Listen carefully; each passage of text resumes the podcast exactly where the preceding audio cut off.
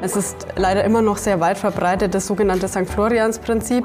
Ich bin für die Energiewende und für den Klimaschutz, ähm, solange es nicht meine Gemeinde oder im, im besten Fall dann auch noch mein Grundstück betrifft. Infolge der Energiewende wird eben unser Strom künftig mit erneuerbaren Energien erzeugt. Das hat eben eine, bei uns eine breite Zustimmung. Damit einhergeht aber dann auch, dass eben die Stromerzeugung häufig an anderen Orten als bislang stattfindet, ähm, die eben für die jeweilige Erzeugungsform besser geeignet sind, wie beispielsweise eben für Wind einfach der Norden Deutschlands. Und deswegen muss eben dann vor allen Dingen in Nord- und Ostdeutschland äh, produzierter Windstrom irgendwie zu den Verbrauchsschwerpunkten im Süden und Westen transportiert werden und eben auch zu jeder Zeit garantiert sein, dass ausreichend Strom da ankommt. Ostbayernring, der Podcast, der Oberfranken und die Oberpfalz elektrisiert. Willkommen zum Podcast Ostbayernring, der Podcast, der Oberfranken und die Oberpfalz elektrisiert. Mein Name ist Ina Isabel Hafke und als Bürgerreferentin des Projekts Ostbayernring greife ich all diejenigen Themen auf, die für Sie interessant sind oder die Sie an mich herantragen. Und heute, in meiner heutigen Sendung, geht es um die Initiative Bürgerdialog Stromnetz. Der Ersatzneubau Ostbayernring ist in der Planung Genehmigung bereits weit fortgeschritten, sodass wir uns auf die Planfeststellungsbeschlüsse und die Bauphase vorbereiten. Und der genaue Verlauf der Leitung steht damit bis auf kleinräumige Planänderungen weitestgehend fest. Zuvor hatten Sie als Bürgerinnen und Bürger bereits im Rahmen des Raumordnungsverfahrens und Planfeststellungsverfahren die Möglichkeit, Ihre Einwände und Stellungnahmen den Regierungen der Oberpfalz und von Oberfranken zukommen zu lassen, damit diese eben auch bei der Gesamtbeurteilung ähm, der Behörde berücksichtigt werden. Für den Ostbayernring hat also bereits eine intensive Beteiligung der Öffentlichkeit stattgefunden, formell wie informell. Bereits lange vor der formellen Beteiligung, die fester Bestandteil aller Genehmigungsverfahren ist, haben wir beim Ostbayernring ja eine große Bandbreite an informellen Beteiligungsmöglichkeiten durchgeführt. Also zum Beispiel ähm, haben wir Informationsmärkte, Fachdialoge, Eigentümerforen oder individuelle Planungsgespräche mit den Grundstückseigentümern durchgeführt. Generell spielt die Einbeziehung der Öffentlichkeit ja beim Netzausbau eine große Rolle und neben uns, neben der Tenet und den anderen Übertragungsnetzbetreibern setzt sich auch der Bürgerdialog Stromnetz für den frühzeitigen, offenen und transparenten Austausch zwischen allen Beteiligten rund um den Ausbau des Stromnetzes in Deutschland ein. Ostbayernring Podcast. Unser Gast heute. Der Bürgerdialog Stromnetz ist eine Initiative des Bundes und bietet eine neutrale Anlaufstelle für aktuelle Bürgeranliegen, zur Energiewende und zum Stromnetzausbau. Und neben allgemeinen Informationen zum Netzausbau, wie etwa dem Bedarf von Stromtrassen, zeigt die Initiative unter anderem auch Beteiligungsmöglichkeiten im Rahmen der verschiedenen Planungs- und Genehmigungsverfahren auf. Und damit übernimmt der Bürgerdialog Stromnetz als Bindeglied zwischen Übertragungsnetzbetreibern, politischen Entscheidungsträgern und Bürgern eine entscheidende Rolle für den Erfolg der Energiewende.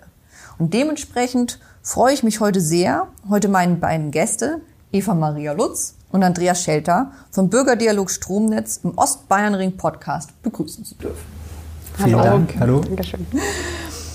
Frau Lutz, ähm, Sie sind seit Januar 2020 neue regionale Ansprechpartnerin für alle Fragen rund um den Stromnetzausbau in Franken. Und Sie, Herr Schelter, ähm, als regionaler Ansprechpartner für die Oberpfalz zuständig. So ist es. Schön, dass Sie heute bei mir sind. Wir freuen uns auch sehr. Prima.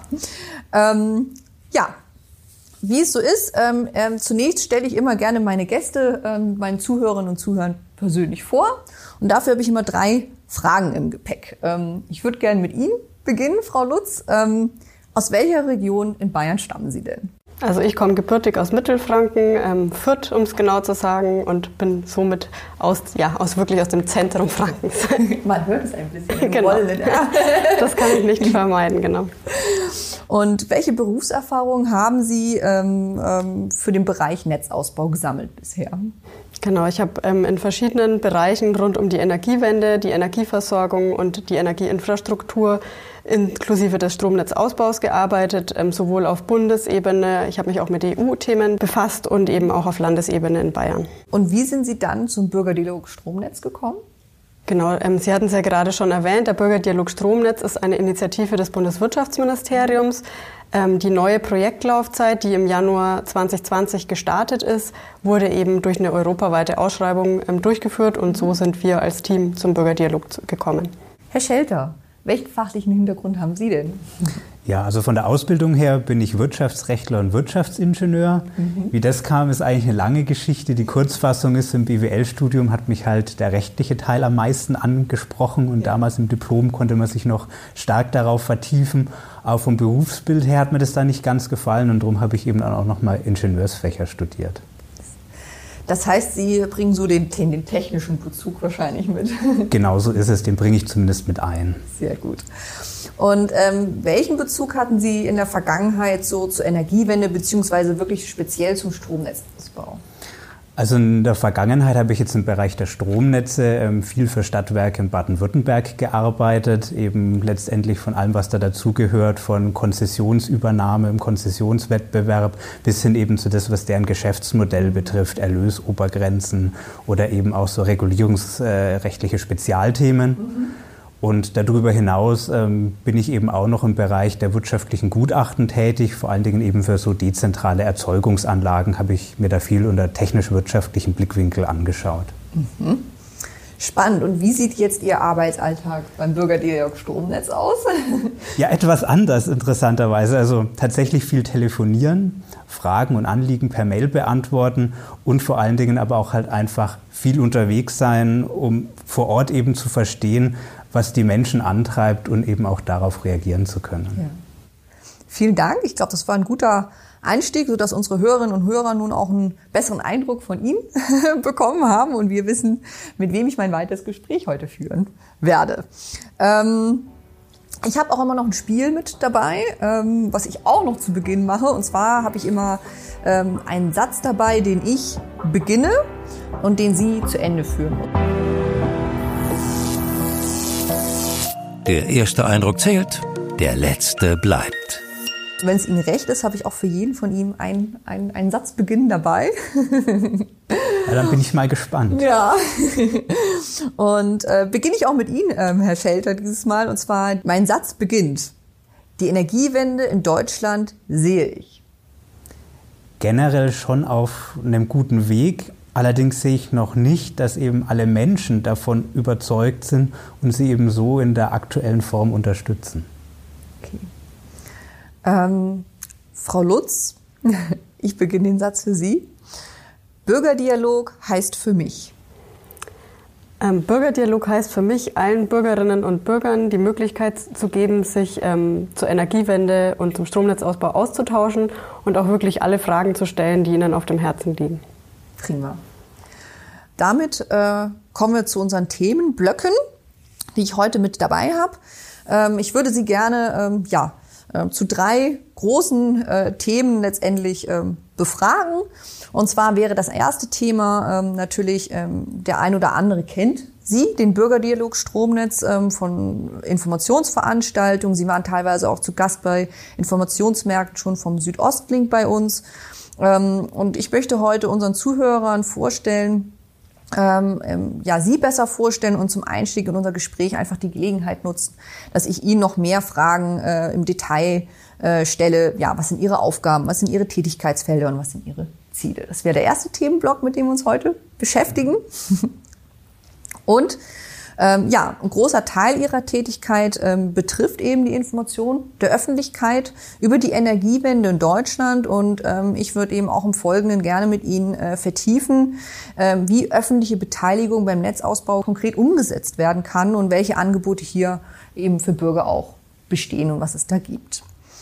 Last but not least, äh, die Informations- und Dialogangebote äh, von Ihnen äh, drehen sich natürlich vorrangig um den Netzausbau. Und ja, möchte ich gerne mit Ihnen in unserem letzten Teil in der Sendung, also die Stromversorgung in Deutschland und die Rolle des Netzausbaus für die Energiewende mal äh, näher in den Blick. Der Podcast zum Ostbayernring mit Ina Isabel Hafke.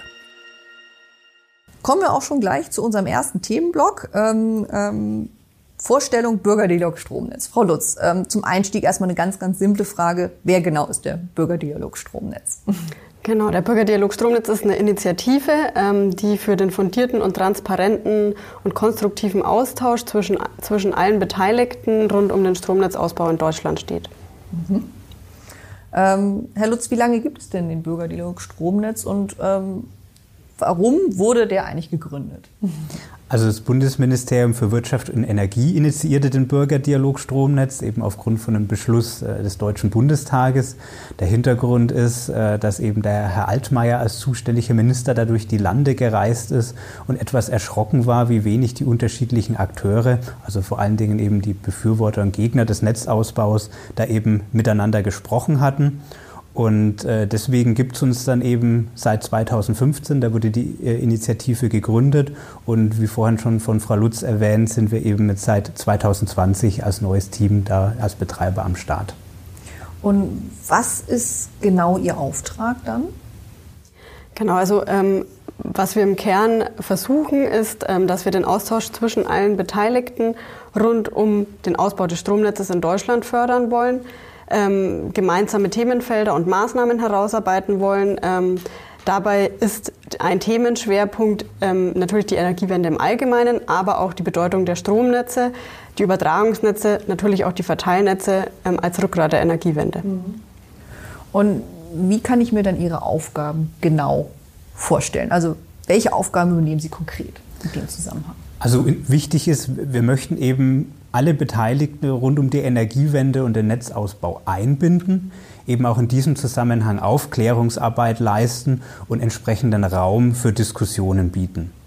Das umfasst eben auch die unterschiedlichen Gruppen, also institutionelle Akteure, die breite Öffentlichkeit, aber das Ganze eben auch an die junge Generation zu adressieren, ist uns dabei ein sehr wichtiges Thema. Mhm.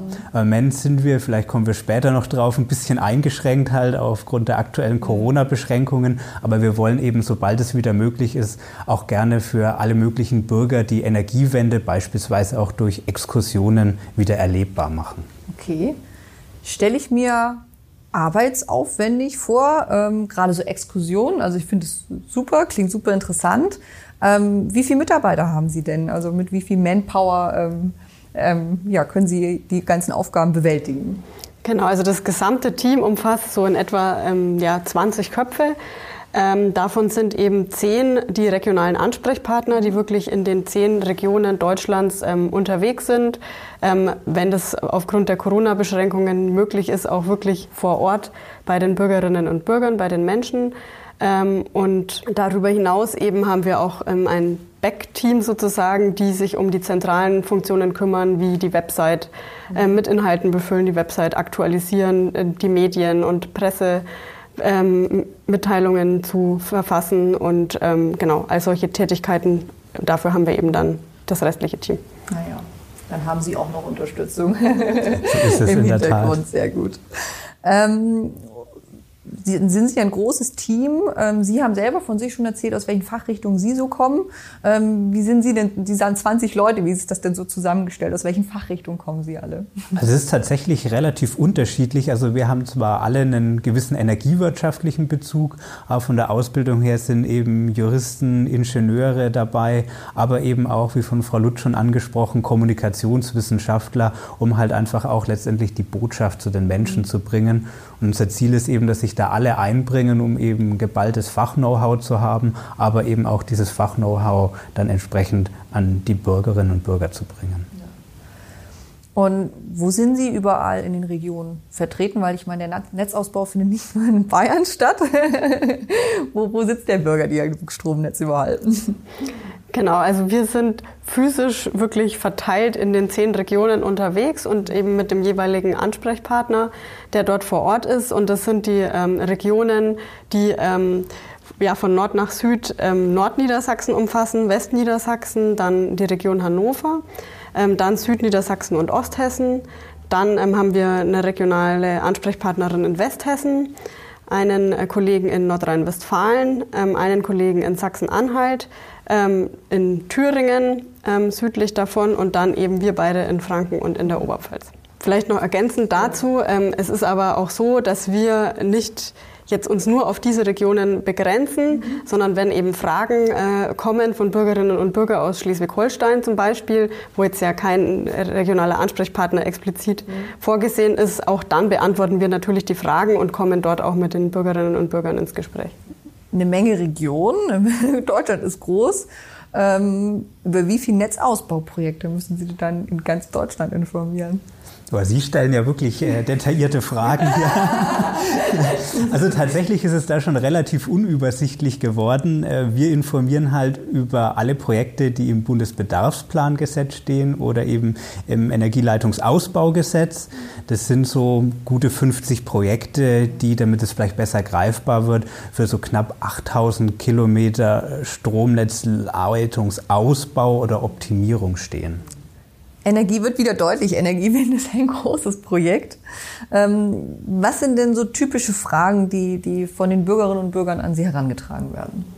Genau, also es gibt eigentlich keine Frage, die es nicht gibt. Also wir werden wirklich alles gefragt und dafür sind wir ja auch da. Aber das geht eben los mit Fragen so, wo ist eigentlich der, der Netzengpass so, wo kann ich den sehen, mhm. wo ist der, ähm, bis hin zu, ähm, ist bin ich überhaupt betroffen jetzt ähm, in meiner Region oder in meiner Gemeinde? aber dann auch ähm, ganz konkrete Fragestellungen, so wie ähm, wie kann ich mich jetzt konkret beteiligen, wenn ich ein Anliegen habe, wo kann ich eine Stellungnahme einbringen. Vor allen Dingen jetzt auch in Corona-Zeiten natürlich viel die Frage, äh, wie kann ich mich hier weiterhin beteiligen am Netzausbau, genau. Da können wir nachher auch noch mal, habe ich noch ein paar Fragen dazu, da können wir nachher noch mal äh, tiefer drauf eingehen. Ähm, Herr Schelte, an wen richtet sich denn jetzt Ihr Angebot? Nur an interessierte Bürgerinnen und Bürger oder haben Sie auch andere Zielgruppen? Ähm also so, natürlich können alle interessierten Bürger sich gerne an uns wenden. Aber darüber hinaus ist es uns halt einfach auch ein Anliegen, auch auf Bürger zuzugehen, die bislang noch keine besonderen Berührungspunkte mit der Energiewende haben. Weil im Grunde genommen ist es ja so, es gibt wenige Leute, die eben stark dafür sind und sei es eben, weil sie bei Unternehmen arbeiten, die daran beteiligt sind. Es gibt eben Leute, die stark dagegen sind, weil sie eben ganz konkret und räumlich sehr nah von entsprechenden Betroff Projekten betroffen sind. Und es gibt eben einfach auch viele Leute, die normalerweise gar keinen so starken Bezug dazu haben. Und uns ist es eben auch wichtig, für diese Leute auch äh, das doch recht komplexe Thema begreifbar zu machen und auch diese Leute eben mit ihrer Meinung letztendlich äh, in die Diskussion mit einzubeziehen. Neben den Bürgern sind wir natürlich auch noch, ähm, gehen wir auch noch auf verschiedene andere zu. Äh, das sind natürlich die ganzen Amtsträger, Kammern, Verbände oder eben auch die regionalen Pressevertreter. Und explizit einbezogen sind bei uns eben auch die mittelständischen Unternehmen, die auf eine sichere Energieversorgung angewiesen sind und natürlich auch insbesondere die kommunalen Versorger, mhm. die diese halt ermöglichen sollen ja. in letzter Konsequenz. Jetzt haben Sie sehr schön gerade angesprochen, ja, diese kleinen, kleine, sage ich mal, Gruppe der Befürworter, dann auch die, die, die Gruppe natürlich, die direkt von Projekten betroffen sind und dagegen sind. Ähm, und, sage ich mal, ein prägnanter Unterschied jetzt zwischen, zwischen Ihnen ähm, und ähm, mir ähm, als Bürgerreferentin, die natürlich klar im Auftrag der Tenet unterwegs ist. Ähm, wie stellen Sie Ihre Objektivität sicher, Frau Lutz?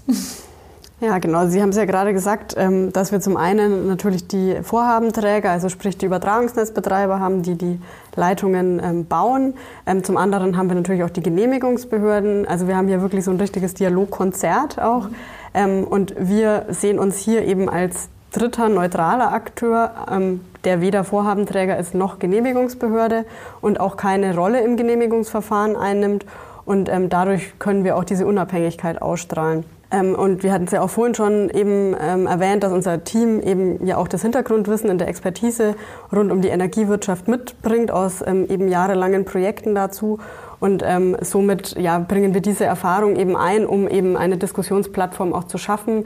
ähm, wirklich über viele Themen, die jetzt den Netzausbau im Kern, aber natürlich auch alle Energiewende-Themen drumherum, die da mit im Zusammenhang stehen, ähm, befassen. Vielleicht nochmal zum Abschluss, ähm, Herr Schelter, womit verbringen Sie jetzt persönlich die meiste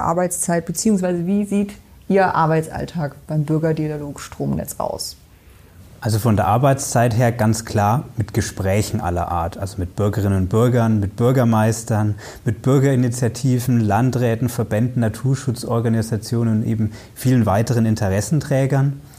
Darüber hinaus natürlich auch noch die Organisation von Veranstaltungen, also derzeit auch der virtuell stattfindenden Veranstaltungen. Dann natürlich eben auch mit dem Austausch mit diversen Referenten oder anderen Wissensträgern und natürlich irgendwie auch nicht zuletzt mit dem Lesen und Einarbeiten eben auch in neues Infomaterial, in neue Erkenntnisse und Studien, um eben da auch up-to-date zu bleiben, was äh, die Technik betrifft und eben ganz konkret, äh, wie es eben mit bestimmten Projekten vor Ort ausschaut. Vielfältig. Zum Abschluss, was macht den Bürgerdialog Stromnetz in Ihren Augen aus? Also für mich ist es ganz klar einfach eine Anlaufstelle für alle Fragen rund um die Energiewende und den Netzausbau, die zu sein. Wichtig ist für uns eben auch die Offenheit für alle Akteure, die sich eben gern an der Diskussion da beteiligen wollen, wie Energiewende und Netzausbau eben aussehen soll und eben auch ganz klar die Fragen zu stellen, wie soll es eben mit Energiewende und Netzausbau in Deutschland weiterzugehen. Und dazu erklären wir eben auch gern, wie hängt es eben zusammen mit Energiewende und Netzausbau, wie sieht es eben mit der grundlegenden Umgestaltung des Energiesystems aus, was ja gerade in vollem Gange ist und eben auch dann mit allen möglichen Akteuren die perspektivische Diskussion zu wagen, äh, wo könnte eigentlich dann die Reise mit der Energieversorgung hingehen, wie könnte das Ganze dann in, in Zukunft aussehen. Ja. Super, vielen Dank äh, für diesen guten Überblick ähm, über Sie und Ihre Tätigkeitsfelder. Ich denke, ähm, ja, dass unsere Zuhörerinnen und Zuhörer einen guten, guten Eindruck jetzt auch haben äh, und würde gern mit Ihnen äh, zu unserem nächsten Themenblock ähm, übergehen, in dem wir nochmal detaillierter auf Ihre Informationsangebote eingehen können.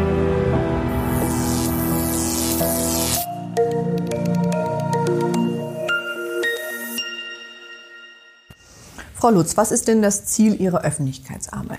Wir wollen unterschiedliche Akteure der Energiewende und des Netzausbaus in verschiedenen Formaten zusammenbringen, damit sie sich eben ja, in der Diskussion zusammenfinden und auch ein äh, Erkenntnisgewinn für alle dann ermöglicht wird. Wir klären eben ähm, auf über die Energiewende im Allgemeinen, über aktuelle Neuerungen im äh, Speziellen, ähm, auch unter hinzuziehen eben von Experten aus der Wissenschaft zum Beispiel, ähm, schauen wir uns den neuesten Stand der Technik zum Beispiel an und ähm, ähm, ja, können eben so ähm, aufklären, was sagt die Wissenschaft, was sagt die Praxis, ähm, um da eben auch eine, mhm. ja, eine sozusagen ausgewogen zu berichten darüber. Genau. Mhm. Und ähm, wie ermöglichen Sie den Dialog mit der Öffentlichkeit? Ja, ich denke durch verschiedene Maßnahmen. Das eine ist natürlich durch unsere eigenen Bürgerinformationsveranstaltungen, die primär an die, die Öffentlichkeit gerichtet sind. Dann natürlich eben auch durch die Teilnahme bei anderen Veranstaltungsformaten, wie Sie vorher auch schon angesprochen haben, zum Beispiel Bürgerforen, wo wir mit mhm. zu Gast waren. Letztendlich eben auch durch andere Veranstaltungen in der Region, durch Messen beispielsweise und sobald es eben wieder möglich ist, auch durch unser Dialogmobil, mit dem wir auf Reisen gehen. Ja, und in der Zwischenzeit nehmen wir natürlich auch immer gern andere Angebote wahr, wie zum Beispiel jetzt auch hier diese Einladung zu Ihrem Podcast. Gerne und danke, dass Sie da sind. ähm, ja, welche Informationsformate oder Materialien können Sie ähm, zur Verfügung stellen und für wen? Wir haben da eben wirklich diverses und je nach Region und je nach Bedarf in der Region können wir das natürlich auch anpassen. Was wir regelmäßig ähm, durchführen, sind sogenannte Bürgerinformationsveranstaltungen. Da sind wir normalerweise draußen bei den Menschen vor Ort in der Gemeinde, in, in einem Gasthaus zum Beispiel, ähm, mit verschiedenen Themen. Das kann aktuell natürlich aufgrund der Corona-Situation nicht stattfinden. Somit haben wir das in den virtuellen Raum verlegt und ähm, die nächste Bürgerinformationsveranstaltung findet auch ähm, in Kürze statt in Franken ähm, am 25. Juni. Und das Thema ist dort eben Umweltauswirkungen durch Energieübertragungsleitungen. Also da geht es wirklich rund um die Themen, ähm, ja, welche Auswirkungen haben die Stromleitungen jetzt auf Mensch und Natur. Mhm. Und da haben wir auch ganz spannende Gäste dazu eingeladen vom Bundesamt für Strahlenschutz ähm, und der Hochschule Deckendorf. Und ähm, in der Oberpfalz ähm, haben wir Mitte Juli die nächste Bürgerinformationsveranstaltung geplant mit dem Thema ähm, die Transformation des deutschen Energiesystems, Stromtransport und oder die zentrale Versorgung. Und hier ist eben auch nochmal eine virtuelle ähm, Variante geplant der, der Bürger Informationsveranstaltung. Daneben haben wir auch, was jetzt aktuell natürlich auch sehr beliebt ist, das Online-Bürgerbüro, mhm. das über unsere Website eben ähm, aufgerufen werden kann. Und da können Sie eigentlich rund um die Uhr, zu jeder Uhrzeit ähm, auf unserer Website bürgerdialog-stromnetz.de Ihre Fragen ähm, reinstellen und ähm, wir antworten eben darauf. Generell können Sie auch mal auf einen Blick auf ähm, unsere Website stellen. Wenn, wenn Sie die noch nicht kennen, dann lernen Sie sie kennen. Falls Sie die gekannt haben, dann äh, fällt Ihnen auf, dass die seit diesem Monat in einem ganz neuen Glanz erscheint.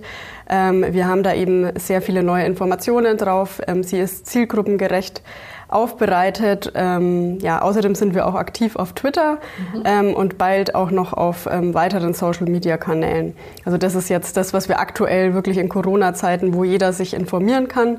Ähm, und sobald es wieder möglich ist, ähm, finden natürlich auch wieder Präsenzveranstaltungen statt, über die wir dann auch sowohl auf unserer Website als auch dann in den regionalen Tageszeitungen ähm, zum Beispiel informieren werden. Aber interessant, dann haben Sie jetzt auch praktisch Ihr ganzes digitale, ja, die digitalen Formate ausgebaut bei sich, ja. Ja, genau. Zwungenermaßen. Ja. ja, gut, aber es ist ja, bietet vielleicht ja auch eine Chance. Ähm, ja. ähm, wie kann ich mich denn jetzt ähm, als konkret interessierte und engagierte Person ähm, mit meinem Anliegen an Sie wenden? Also kann ich Sie zum Beispiel einladen? Also ich stelle mir jetzt zum Beispiel vor, ähm, ich bin Lehrer und habe jetzt gerade den Klimawandel zum Beispiel auf meinem Lehrplan stehen. Ähm, welche Mö Möglichkeiten würden Sie mir bieten? Ja, Sie als Lehrer können sich eben auch ähm, an den jeweiligen regionalen Ansprechpartner wenden. Also hier eben für die Oberpfalz wäre es ich oder für Franken die Frau Lutz. Ähm, ist einfach zu erreichen, eben auch unsere Website, zum Beispiel auch einfach über Eingabe der Postleitzahl kommt man dann entsprechend auf die Kontaktdaten dann würden wir uns einfach mit Ihnen austauschen und überlegen, wie konkret könnte man zum Beispiel da eine Unterrichtsstunde rund um das Thema Energie oder Klimawandel gestalten und damit wir das nicht immer alles von Grund auf machen müssen, haben wir eben auch schon so bestimmte vorbereitete Elemente, äh, wie beispielsweise ein Rollenspiel zur Energiewirtschaft oder eben auch so ein interaktives äh, Quiz vorbereitet mit einer Quiz-App. Das Gute natürlich jetzt an sowas wie der App ist, dass wir das Ganze jetzt ähm, eben auch in der jetzigen Zeit virtuell, wo Homeschooling stattfindet, eben ebenfalls durchführen können. Das klingt ja super flexibel. Ähm welche konkreten Möglichkeiten der Beteiligung und der Mitsprache gibt es denn jetzt eigentlich für die Bürgerinnen und Bürger beim Netzausbau? Der Netzausbau untergliedert sich ja in verschiedene Schritte. Ähm, da kann ich vielleicht später auch noch mal im Detail drauf eingehen. Ähm, aber es ist eigentlich in jedem dieser Schritte vorgesehen, dass die Öffentlichkeit ähm, beteiligt wird. Ähm, und da, ähm, das findet statt, indem sogenannte öffentliche Konsultationen ähm, durch die Bundesnetzagentur beziehungsweise eben die Genehmigungsbehörden der Bundesländer durchgeführt werden. Ähm, das ist sowohl in der Phase ähm, der Ermittlung des Netzausbaubedarfs der Fall, also wenn der Szenariorahmen aufgestellt wird und dann auch, ähm, wenn der Netzentwicklungsplan entwickelt wird, ähm, da sogar zweimal eine öffentliche Konsultation dann vorgesehen, als auch eben bei der Trassenplanung im Konkreten, ähm, wenn es dann in die Bundesfachplanung geht und dann eben in die ähm, Planfeststellung. Dort wird immer die Öffentlichkeit einbezogen, ähm, hier auch eben Stellung zu beziehen. Und ähm, da kann jeder Bürger, jede Behörde, jede Vereinigung, jeder Verband ähm, kann sich da ähm, zu den einzelnen Vorhaben oder auch zum Netzausbau insgesamt Stellung beziehen. Und die Fristen dafür, die werden auch immer von der Bundesnetzagentur auf ihrer Homepage netzausbau.de zur Verfügung gestellt. Und wie unterstützen Sie ähm, die Leute ähm, bei der formellen Beteiligung? Ja, wie auch schon Frau Lutz letztendlich angesprochen hat, weisen wir die Personen ganz konkret eben auf die einzelnen Schritte hin, bei denen sie sich beteiligen können und eben auch, welche Fristen dafür gelten, mhm. was ja auch nicht unbedingt immer sofort ersichtlich ist. Ja, so machen wir es ja letztendlich auch. Also wenn unsere Projekte konkret in die Planung gehen, dann machen wir auch unsere Informationsmärkte und weisen nochmal explizit gerade auf diese Fristen hin. Ja.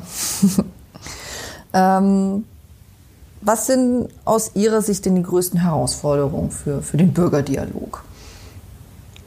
Es gibt eben Bürgerinnen und Bürger, ähm, die sich jetzt vom Grundsatz her nicht mm, ja, mit, den, mit dem Thema beschäftigen oder auch keine Bereitschaft für den Dialog haben. Da würde ich sagen, da ist die Herausforderung am ähm, am größten, ähm, eben sich hier mit, ja, mit den Bürgerinnen und Bürgern hier wirklich in den Kontakt zu treten und sich hier auszutauschen und die auch für ein Thema zu begeistern und eben ja, die Energiewende mitzutragen. Ja, wie, wie eigentlich bei allen großen Infrastrukturprojekten ist natürlich auch beim Netzausbau ähm, die Konsensfindung nicht immer, immer leicht. Ähm, wie gehen Sie mit diesen kritischen Stimmen um? Also uns ist auf jeden Fall wichtig, diese Stimmen und die vorgetragenen Aspekte ernst zu nehmen und sie eben auch in die Diskussion mit einzubeziehen. Und je nach individuellem Sachverhalt ist es natürlich dann so, dass man sie entweder berücksichtigen kann, dass man sie eben zumindest auch neben eine andere Ansicht legen kann, die eben auf jeden Fall auch äh, gewichtig ist und äh, dem man Gehör schenken sollte, oder natürlich eben auch im Zweifel vorgebrachte Argumente zu widerlegen, wenn eben auch sachliche Gründe erheblich gegen den Einwand sprechen. Mhm. Und wie erreichen Sie alle Bürgerinnen und Bürger gleichermaßen? Ähm der eine wohnt in der Stadt, der andere auf dem Land, der eine ist jung, der andere ist äh, vielleicht der Senior. Ähm, wie, wie schaffen Sie das, diesen Ausgleich zwischen allen Interessen und Zielgruppen? Das ist natürlich die große Herausforderung, wie Sie schon sagen, dass man wirklich alle erreichen kann. Das ist, glaube ich, eine Mammutaufgabe, die bisher noch niemandem gelungen ist. Was wir eben versuchen, ist durch ein diverses Angebot auf wirklich den unterschiedlichsten Kanälen eben verschiedene ähm, äh, ja, Typen von Bürgerinnen und Bürgern anzusprechen, sowohl jung als auch alt, eben ähm, durch zum einen durch die Präsenzformate ähm, den Menschen zu ermöglichen, eben auch zueinander zu finden, zueinander zu kommen, zum anderen aber auch ähm, durch unser spezielles Angebot für Schulen und Hochschulen eben an junge Leute heranzutreten, an Schülerinnen und Schüler und Studentinnen und Studenten, aber eben auch ähm, zum Beispiel durch das Online-Bürgerbüro, ähm, wo wirklich jeder die Möglichkeit hat, seine Frage zu stellen ähm, und darauf auch eine Antwort zu bekommen. Und Sie haben jetzt gerade ähm, die, die, die ja, Teenies und Studenten, sage ich mal, gerade angesprochen. Ähm, wie, wie nehmen Sie das, das Interesse unter den jüngeren Leuten wahr und wie erreichen Sie die Jugendlichen? Ja, ich denke, spätestens seit Fridays for Future ist klar, dass sich eben auch junge Leute sehr wohl und intensiv mit dem Thema Klimawandel und Energiewende beschäftigen und da eben auch zum Teil andere Ideen oder andere Vorstellungen haben, als das jetzt von den bisherigen Akteuren so normalerweise propagiert wird. Das merken wir eben auch bei unseren Schulbesuchen, wo wir auf ja, große Interaktivität treffen. Ja, und wie erreichen wir die? Natürlich einmal durch konkrete Angebote eben, insbesondere für Schulen und Hochschulen. Mhm. Und unseres Erachtens eben auch, indem wir versuchen, auf deren Medien, also gerade Stichwort Social Media, Website, anderes, eben auch da ähm, präsent zu sein und äh, die entsprechend äh, zu befüllen. Ja. Ähm, arbeiten Sie denn im Hinblick jetzt auf Ihre Öffentlichkeitsarbeit auch mit anderen Partnern ähm, zusammen oder bestehen irgendwelche Kooperationen? Also wir sind natürlich offen und äh, gehen gerne auch auf Messen, die sich eben dafür eignen, sind da auch mit unserem Stand ähm, dann vor Ort, wenn wir, wenn das wieder möglich ist und Messen auch wieder stattfinden, kommen gerne auch zu Veranstaltungen von Städte, Städten, wenn Stadtfeste sind und ähnliches, auch dann mit unserem Dialogmobil ähm, und ähm, Genau, sind eben so gerne auch im Austausch mit, mit anderen Akteuren, die sich um, rund um das Thema Energiewende und Netzausbau eben ja, stark machen und aktiv sind. Wie viele Veranstaltungen organisieren Sie denn eigentlich im Jahr so üblicherweise? Ich sage mal, jetzt im Moment ist natürlich Ausnahmesituation wegen Corona, aber normalerweise? Ich denke, üblicherweise in der Vergangenheit waren es um die 150, 200 Veranstaltungen jetzt halt rein, wo wir halt selber organisieren und nicht nur, wo wir präsent sind. Mhm. Ähm, zu Corona-Zeiten ist es natürlich auch immer eine Frage, was ist möglich und sinnvoll. Möglich können wir sehr viel über das virtuelle Medium machen. Mit sinnvoll ist es halt immer so eine gewisse Zielgruppenfrage, ob dann mhm. eben wir auch die, die entsprechenden Leute auch über dieses virtuelle Medium erreichen. Jetzt haben ja viel ähm, Corona immer ähm, schon, schon angedeutet, sage ich mal. Ähm, wie verändert sich Ihre Arbeit und der Dialog mit den Bürgern konkret? Also ganz klar vor allen Dingen durch den, dass wir wir müssen auf Präsenzveranstaltungen halt einfach verzichten. Je nach Bundesland und eben den regionalen Vorgaben, äh, meistens bis einschließlich Juli. Wir versuchen jetzt eben da tatsächlich, wie schon angesprochen, möglichst viele dieser Formate eben ins Online-Medium zu bringen, wie eben auch die vorhin von Frau Lutz schon ausführlicher angesprochenen Bürgerinformationsveranstaltungen oder eben die vor allen Dingen an institutionelle Ansprechpartner gerichtete Regionalnetzwerktreffen. Wir haben eben auch unsere Website überarbeitet mit dem Ziel, eben den Bürgern möglichst alle Informationen da abrufbar bereitzustellen und eben auch mit dem Online-Bürgerbüro, ähm, dass sie ihre Fragen einfach da rund um die Uhr stellen können. Wir wollen auch weiterhin natürlich, genauso wie wir das gerne präsenzmäßig gewesen wären, per Telefon und E-Mail erreichbar sein und führen da eben auch gerne Videokonferenzen. Aber wir müssen natürlich auch feststellen, dass wir einfach bestimmte Bereiche der Bevölkerung nicht so leicht erreichen können, wie das eben mit normalen Präsenzveranstaltungen möglich gewesen wäre. Und wenn Sie jetzt diese ganzen ähm, ja, digitalen Formate ähm, durchführen, ähm, im Vergleich ähm, zu Vorortterminen, wie bewerten Sie da die, die Vor- und Nachteile? Das würde mich mal interessieren. Also wir haben schon festgestellt, dass die virtuellen Formate sehr viele Vorteile bringen, ähm, ähm, auch anders als gedacht, weil ähm, man merkt, bei sehr vielen Menschen, äh, die sonst ähm, ja, eine Schwierigkeit gehabt hätten, wegen aufgrund von der geografischen Entfernung zum Beispiel oder aus beruflichen Gründen, dass sie dann eben an äh, einer Teilnahme ja, von einer Präsenzveranstaltung für sie nicht so einfach gewesen wäre. Online kann man sich halt wirklich einfach einwählen durch Klicken auf einen Link ähm, und kann da teilnehmen, kann sich mit den ähm, Experten da auch austauschen, seine Fragen stellen. Das, äh, dadurch entfällt natürlich auch eine wahnsinnige Reisezeit, Terminkonflikte Konflikte kann man einfacher umgehen. Ähm, also insofern, äh, man merkt, man ist sehr flexibel dadurch geworden. Es hat schon sehr, sehr viele Vorteile, was ähm, der Herr Schelter ja gerade auch schon angesprochen hat. Es ist natürlich für einige Menschen nicht so ein äh, schöner Austausch, auch wenn man die Leute nicht zusammen in einen Ort bringt, sondern nur an einen virtuellen Ort. Und ähm, da merkt man schon, dass vielen Menschen auch der persönliche Kontakt nat natürlich fehlt. Ja. Ähm, und äh, da deswegen freuen wir uns natürlich auch wieder, wenn, wenn wir die Menschen dann auch wieder von Angesicht zu Angesicht sehen können. Hoffen wir mal, dass es bald wieder möglich ist. Ja. Ich glaube, in Ergänzung dazu kann man wirklich sagen, beim virtuellen Medium ist es halt auch viel schwieriger festzustellen, wie eigentlich gerade so die Mehrheitsmeinung in einem bestimmten mhm. Teilnehmerkreis ist, weil man hört halt in der Regel nur einen sprechen. Mhm. Interaktionen sind bei Weitem nicht so gut erlebbar und greifbar. Das sind natürlich auch einfach jetzt halt Nachteile für uns in, in unserer Arbeit, wo es es jetzt nicht so einfach macht, als wenn man eben präsenzmäßig vor Ort sein kann. Können Sie eigentlich immer alle Bürgerfragen beantworten? Wir hatten das ja vorhin schon mal ähm, angesprochen. Die sind vielfältig. Ähm, und was machen Sie vor allen Dingen, wenn Sie mal eine Frage oder eine Antwort, sagen wir hier mal so, äh, nicht parat haben.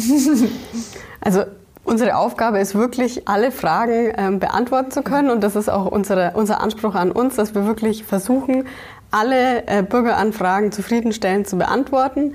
Ähm, zum einen natürlich auch durch unsere Experten im Team und in unserem nachgelagerten Team. Ähm, zum anderen umfasst das natürlich auch in einem vertretbaren Umfang Recherchearbeit. Ähm, aber ähm, es gibt natürlich auch Fragen, die können wir nicht alle beantworten. Da greifen wir dann auch auf unser Expertennetzwerk ähm, zurück ähm, und ähm, die helfen uns da auch bei den ähm, spezifischen Fragestellungen dann aus. Ja, super. Vielen Dank. Ähm, auch insbesondere ähm, für Ihre Erfahrungswerte, was die digitalen Formate angeht. Und ja, wenn ich, wenn ich da so bei Ihnen zuhöre, dann, dann erkenne ich dann doch die, die ein oder andere Parallele in unserem Berufsfeld. Ja, weil auch ich bin ja beschäftigt mit äh, Informationsveranstaltungen und auch eben den vielfältigen Fragen von den Bürgerinnen und Bürgern.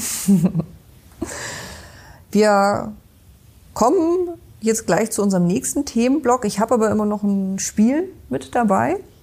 Und zwar ähm, stelle ich Ihnen jeweils drei Fragen, die Sie nur mit Ja oder Nein beantworten dürfen. Und ähm, ich stelle auch immer knifflige Fragen, damit es meinen Gästen möglichst schwer fällt. Jojo, was müssen wir uns denn da jetzt einstellen? Ja. Der Ostbayernring Podcast. Die verflixten Fragen. Frau Lutz, ich fange mit Ihnen an. Und zwar, ähm, wir haben vorhin schon mal das Thema Neutralität angesprochen. Und ich weiß ja auch aus eigener Erfahrung, ähm, dass es nicht immer leicht ist, ähm, bei gut nachvollziehbaren Beweggründen ähm, denen so zu begegnen und ja, neutral zu bleiben. Fällt es Ihnen manchmal schwer, Ihre Neutralität zu bewahren? Ich darf ja jetzt nur mit Ja oder Nein antworten. Ja. Also würde ich sagen Nein. Okay. ähm, aber Sie haben sich dran gehalten, das ist schön. ähm, nächste Frage. Ist der Netzausbau für die Energiewende wirklich so wichtig? Okay, da müssen Sie mir jetzt noch einen Halbsatz mehr gestatten. also da würde ich sagen, wenn wir ähm, unsere nationalen und auch unsere europäischen Klimaziele bis 2030 erreichen möchten und das auch ähm, mit den aktuell zur Verfügung stehenden Technologien erreichen möchten in der vorgesehenen äh, geplanten Zeitspanne, dann ähm, würde ich sagen, ja. Okay, ein begründetes Ja. ähm, der Bürgerdialog Stromnetz steht für Information und Bürgerbeteiligung und Sie haben ähm, einen direkten Draht zu den Beteiligten. Ähm, wie empfinden Sie die deutschen Genehmigungsverfahren hinsichtlich der Bürgerbeteiligung? Also geben Bundesfachplanung, Raumordnungs- oder Planfeststellungsverfahren der Öffentlichkeit genug Raum für Mitsprache und Beteiligung? Ja. Sehr schön. Dankeschön. Das war jetzt dreimal Ja, glaube ich. Nein. Das erste war Nein. Das erste war Nein. Okay, gut. Sehr gut. Dann, Herr Schelter, jetzt sind Sie dran. Kann man beim Netzausbau immer alle individuellen Interessen berücksichtigen? Nein, einfach aus der Natur der Sache heraus. Ja. Die Erfahrung mache ich auch. ähm, zweite Frage. Nicht nur der Stromnetzausbau ähm, wird ja in der Öffentlichkeit diskutiert und kritisiert, sondern letztendlich das gesamte Konzept für unsere Energiewende ruft Spekt äh, ja, Skeptiker auf den Plan. Ähm, wie optimistisch sind Sie? Glauben Sie an die Erreichung unserer Klimaziele 2030 bzw. 2050? Ja, aber nur, wenn die Energiewende in der Bevölkerung weiterhin eine mindestens so breite Zustimmung findet wie aktuell. Ja. Und meine letzte Frage, wo ich sehr gespannt bin, wie Sie darauf antworten, Herr Schelter, können Stromleitungen schön sein? Nein, schön vielleicht nicht gerade, aber beeindruckend auch, dass wir Stromleitungen deshalb eben auch als Erdkabel verlegen können. Also aus dem Augen, aus dem Sinn. ja, so würde ich das nicht sagen. Also erlauben Sie vielleicht die persönliche Note. Also ich bin auch ganz in der Nähe einer Bahnstromleitung aufgewachsen, die im direkten Sichtfeld lag und ehrlicherweise ähm, sie hat mich auch nie gestört. Hm. Also letztendlich was, was ja zu unserer Kulturlandschaft, so wie wir die Landschaft letztendlich nutzen, ne? dazu ja. gehört. Ja. Ähm, prima, das hat ja gut geklappt ähm, und ja, es wird vielleicht deutlich, dass es auch ein komplexes Thema ist, äh, in dem man nicht immer nur einfach Ja und Nein antworten kann. Ähm, ja, um ganz Deutschland zuverlässig mit Strom versorgen zu können, müssen ja viele Details beachtet werden und ähm, ja, die auf den ersten Blick vielleicht auch gar nicht so offensichtlich sind. Und deswegen möchte ich mit Ihnen eben jetzt in unserem letzten Teil vom Podcast ähm, etwas genauer über den Netzausbau in Deutschland sprechen. Der Podcast zum Ostbayernring mit Ina Isabel Hafke. Ähm, auch dazu habe ich natürlich wieder ein paar Fragen mit dabei.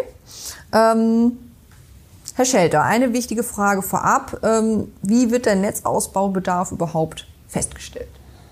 Also hier handelt es sich um ein Verfahren in drei Schritten. Also zunächst wird von den Übertragungsnetzbetreibern der Szenariorahmen erstellt. Dieser umfasst eben mindestens drei Szenarien mit wahrscheinlichen Entwicklungen, wie sich eben die Erzeugungslandschaft über die folgenden 10, 15 Jahre entwickeln könnte. Und äh, der Szenariorahmen wird von der Bundesnetzagentur eben dann auch unter Einbeziehung der öffentlichen Diskussion letztendlich genehmigt. Das ist der erste Schritt.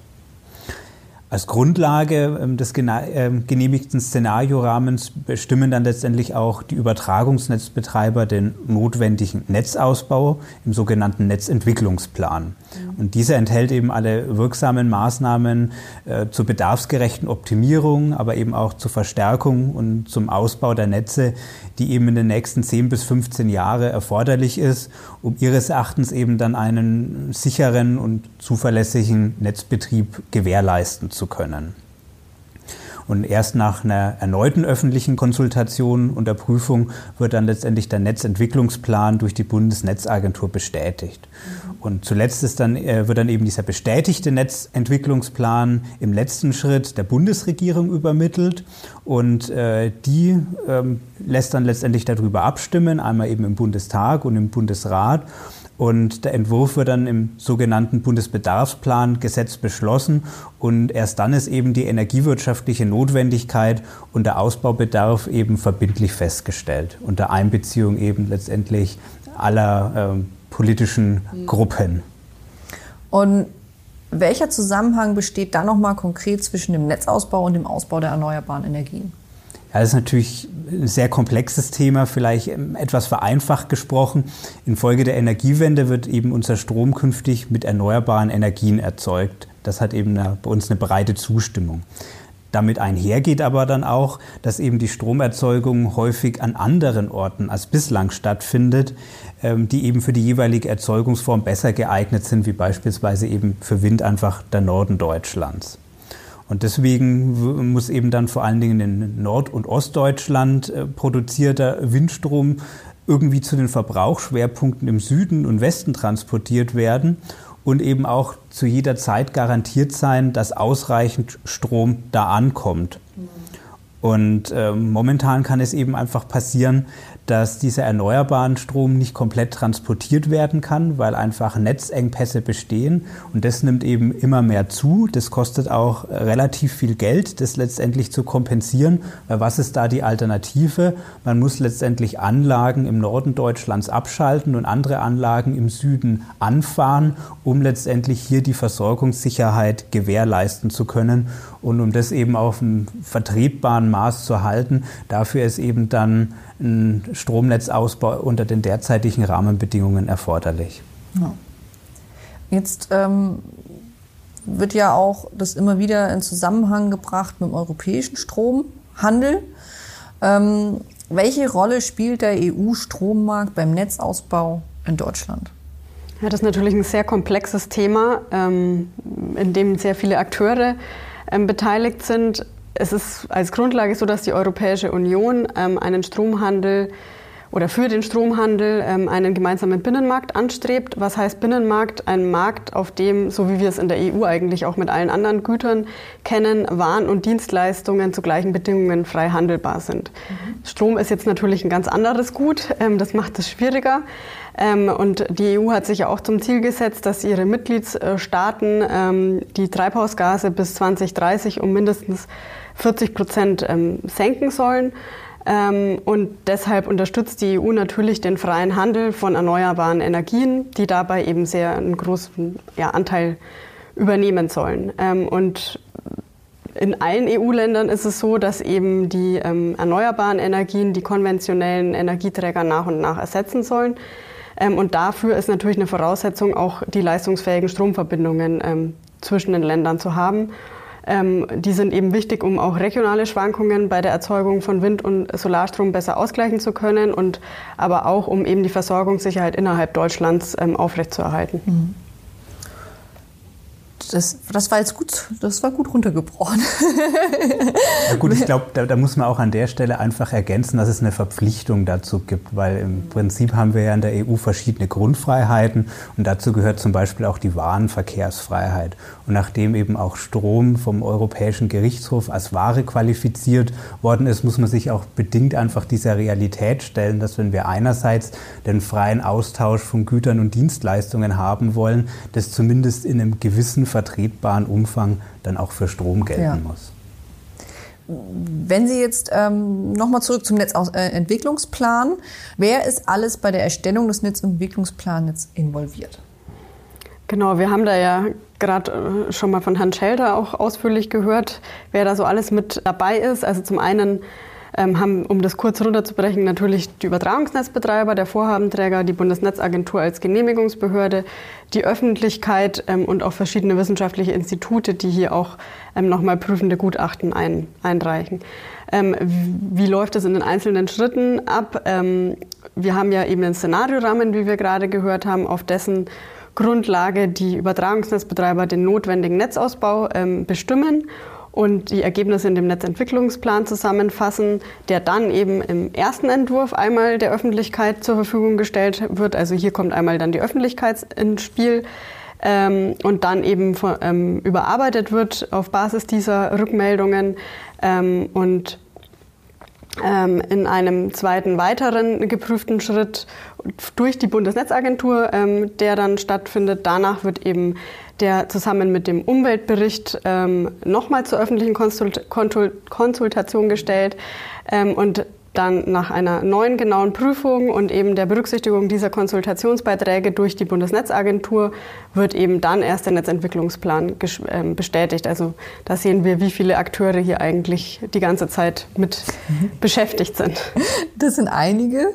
Ähm, welche Rolle spielt jetzt nochmal exakt die Bundesnetzagentur?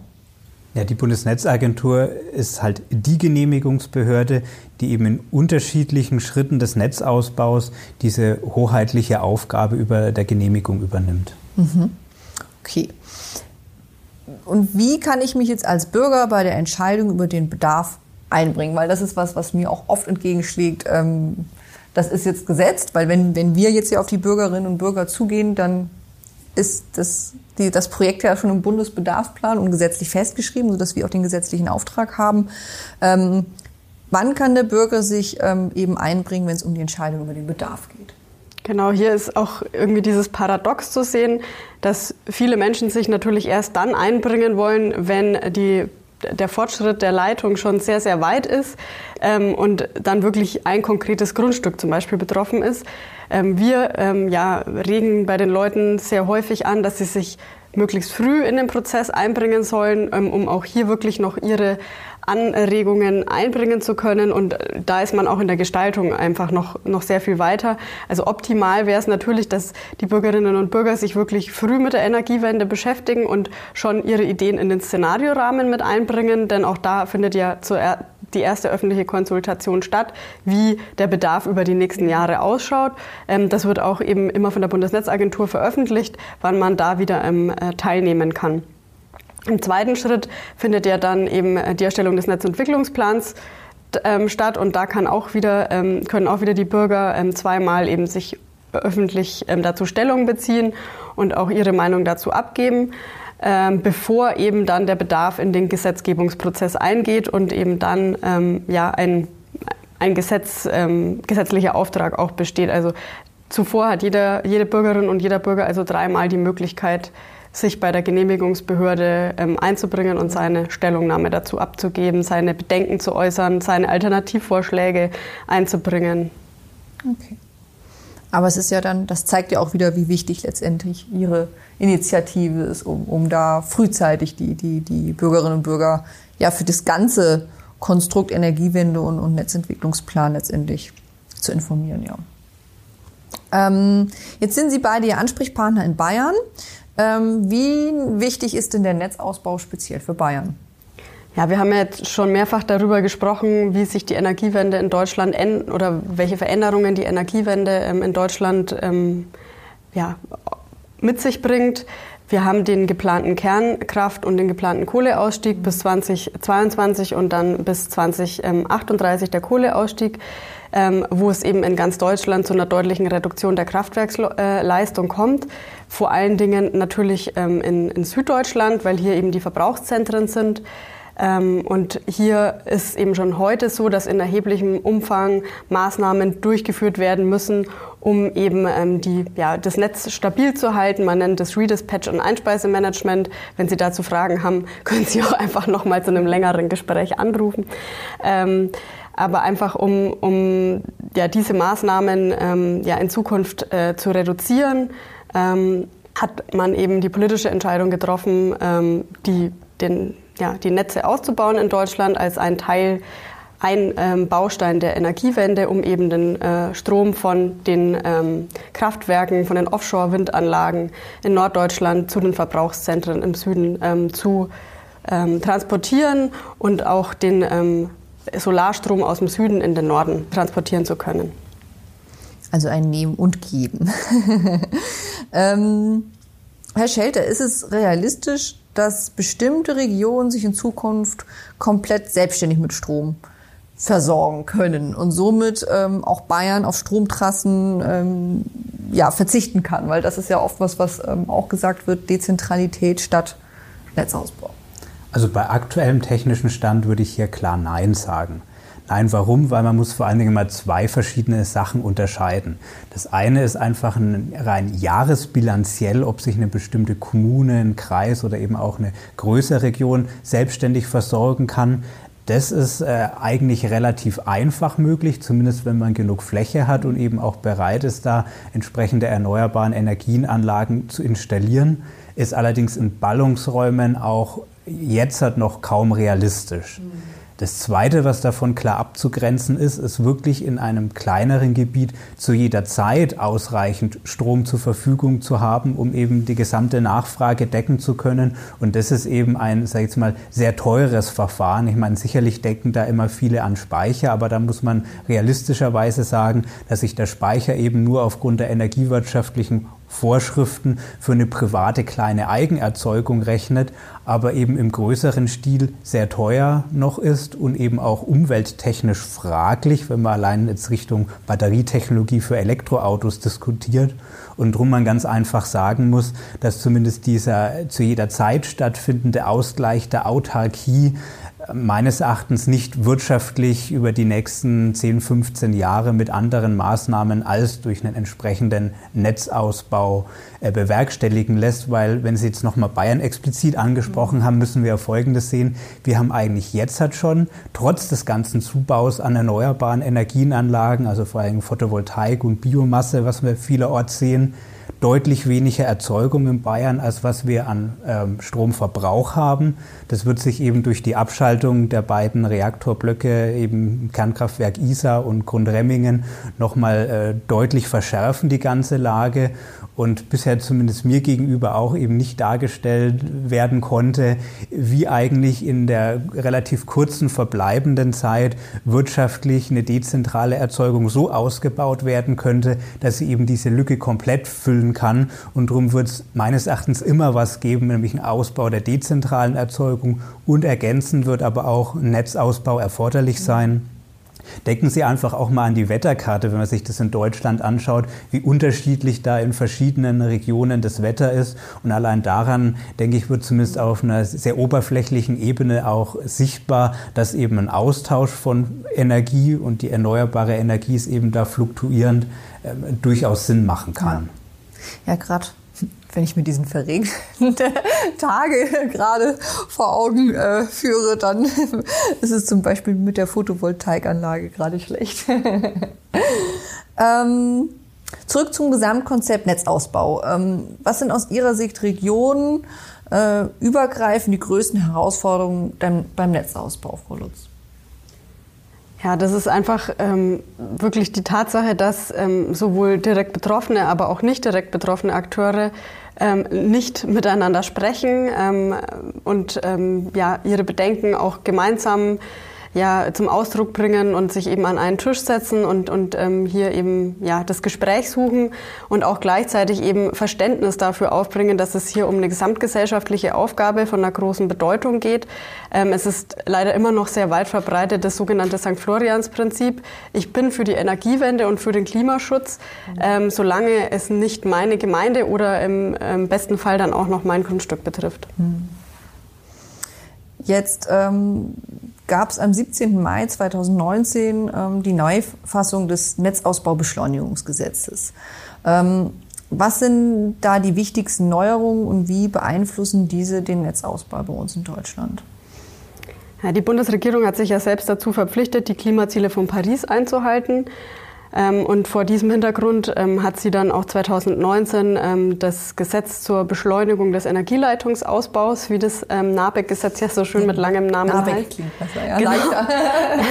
also diese NABEC-Novelle, die Novellierung des Gesetzes beschlossen. Und der wesentliche Inhalt darin ja, besteht einfach darin, dass die Genehmigungsverfahren für den Neubau, für die Verstärkung, aber auch für die Optimierung von Stromleitungen vereinfacht und beschleunigt wird. Ähm, und zudem ist auch bei den Entschädigungen für die Dienstbarkeiten, ähm, äh, die da ähm, ja, zur Verfügung stehen, vereinheitlich und erhöht ähm, worden und ähm, das sieht eben so aus, dass man vorher bei Freileitungen ähm, 20 Prozent des Verkehrswertes des Grundstücks bekommen hat. Das wurde auf 25 Prozent angehoben, bei Erdkabeln von äh, 30 Prozent auf 35 Prozent des Verkehrswertes des, des Grundstückes. Und Darüber hinaus gibt es bei einer gütlichen Einigung der Grundstückseigentümerinnen und des Grund oder des Grundstückseigentümers mit dem äh, Vorhabenträgern innerhalb von acht Wochen noch zusätzlich einen Beschleunigungszuschlag ähm, von bis zu 75 Prozent der Dienstbarkeitsentschädigung. Ähm, das sind die wesentlichen Bestandteile des Gesetzes. Ähm, man hat auch die Aufwandsentschädigung für die Eintragung ins Grundbuch erhöht auf bis zu 500 Euro pro Eintragung. Und ähm, genau neben der ähm, Entschädigung für die Dienstbarkeit ähm, werden auch etwaige auftretende Schäden am Land ähm, durch den Bau und den Betrieb und die Unterhaltung, ähm, zum Beispiel ähm, den Ertragsverlust, den man dadurch hat, ähm, auch das wird ähm, kompensiert und ähm, das richtet sich aber nach den allgemeinen Schadensersatzregeln. Prima, Dankeschön. Ähm, wie genau entscheidet es sich denn jetzt, äh, wann Erdkabeltechnik zum Einsatz kommt und wann nicht?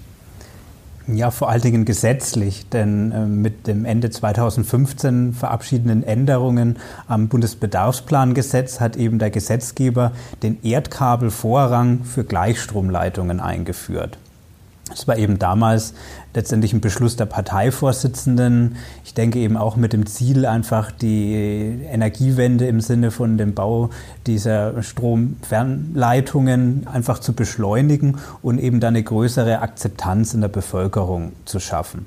Zuvor hatten eben die Freileitungen den Vorrang vor den Erdkabeln und jetzt ist es zumindest bei den Gleichstromtrassen so, dass eben die Erdkabel Vorrang vor Freileitungen haben und Freileitungen kommen eben nur ausnahmsweise noch zum Einsatz, wenn es eben um Naturschutzgründe geht oder eben wenn Bestandstrassen genutzt werden oder eben auch zum Beispiel auf Verlangen von Kommunen, wenn es da eben sehr spezielle Thematiken gibt. Mhm. Ja, das ist ja auch, also wir schließen ja zum Beispiel auch beim Südostlink komplett die Freileitung im Moment aus und planen 100 Prozent Erdkabel.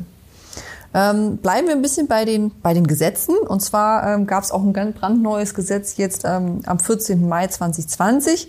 Da hat der Bundestag das Gesetz zur Sicherstellung ordnungsgemäßer Planungs- und Genehmigungsverfahren während der Covid-19-Pandemie angenommen.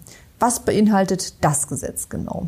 Genau, das hat ja auch noch einen schönen Kurzform wie das, das ähm, Planungssicherstellungsgesetz, ähm, das ähm, einfach ja in, in, jetzt in der Phase der, der Covid-19-Pandemie weiterhin auch ähm, ja, die, die Planung ähm, von Genehmigungs- und, und die Durchführung von Genehmigungsverfahren ähm, aufrechterhalten soll. Ähm, und das sieht vor, dass vorübergehende Ersatzmöglichkeiten für Verfahrensschritte eben in solchen Planungs- und Genehmigungsverfahren eingeführt werden können, die eine physische Anwesenheit äh, normalerweise von Personen erfordern und eben gerade aktuell aus den ähm, Gründen des Infektionsschutzes gar nicht durchführbar wären.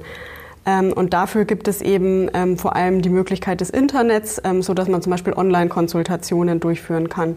Das Gesetz macht eben damit eben ja Vorgaben für verschiedene oder verschiedene Anwendungsvorgaben für betroffene Gesetze und Verfahren. Also es betrifft nicht nur den Stromnetzausbau und ist auch befristet bis zum 31. März 2021. Daneben soll es aber trotzdem so sein, dass eine Veröffentlichung der wesentlichen ähm, Unterlagen und Entscheidungen ähm, im klassischen und analogen Sinn auch weiterhin erhalten bleibt und somit eben auch niemand von Beteiligungsmöglichkeiten aus, ausgeschlossen wird. Okay. Ich will mit den Gesetzen auch nicht weiter in die, in die, Tiefe gehen. Ähm, ich denke mal, das ist auch, zeigt auch einfach, wenn jemand Fragen zu diesen ganzen komplexen Gesetzgebung hat, dass er sich an sie wenden kann. Ähm, ja, ich bedanke mich bei Ihnen für den interessanten Austausch. Ähm, über die, ihre Tätigkeiten und äh, über den Netzausbau in Deutschland. Und ich muss sagen, auch ich habe heute wieder natürlich was dazugelernt. Danke dafür. Und ähm, bevor ich Sie entlasse, würde ich Ihnen gerne noch ähm, eine letzte Frage stellen, die ich auch jedem Gast stelle. Das ist die Ostbayernring-Gretchenfrage. Der Ostbayernring Podcast. Die Gretchenfrage. Und zwar, Welche Planungssituation entlang des Ostbayernrings ist für Sie die herausforderndste und warum? Das ist jetzt tatsächlich eine der Fragen, die wir Ihnen leider nicht beantworten können und die wir eben auch sonst immer an den Vorhabenträger, also beispielsweise an Sie weitergeben würden. Warum? Eines unserer Grundprinzipien ist eben, keine konkrete vorhabenbezogene Kommunikation zu machen. Und insofern haben Sie bitte auch Verständnis dafür, dass wir uns an Mutmaßungen, was hier vielleicht die herausforderndste Planungssituation ist, eben ebenfalls nicht beteiligen ja. wollen. Das verstehe ich. Ähm, insofern bleibt die Frage heute unbeantwortet. Das ist nicht Ihr Auftrag und Sie sind natürlich auch nicht so in unsere Planung involviert. Das macht das nochmal deutlich. Ähm, ja, aber ich bedanke mich natürlich für Ihren Besuch heute, ähm, ähm, dass Sie uns Rede und Antwort gestanden haben und ähm, ja, danke auch allen Zuhörern natürlich. Und ähm, ja, Ihre Fragen und Anregungen zum Ostbayernring können Sie gerne über den Blog Ostbayernring oder unter der E-Mail ostbayernring.tenet.eu mir zukommen lassen. Bei allgemeinen übergeordneten Fragen zum Thema Netzausbau können Sie sich eben auch gerne direkt an meine heutigen beiden Gäste wenden. Unter franken.bürgerdialog-stromnetz.de erreichen Sie Eva Maria Lutz und unter oberpfalz.bürgerdialog-stromnetz.de den Andreas Schelter in der Oberpfalz eben.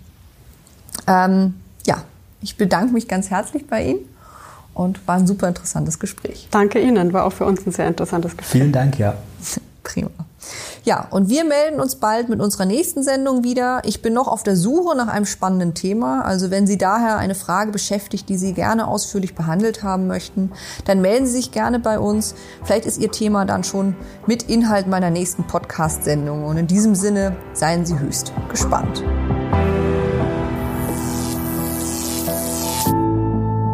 Ostbayernring, der Podcast, der Oberfranken und die Oberpfalz elektrisiert. Vielen Dank fürs Zuhören. Mehr Informationen zum Projekt finden Sie auf unserem Projektblog oder unter ostbayernring.de. Bei Fragen und Anregungen schreiben Sie uns unter ostbayernring at tenet.eu.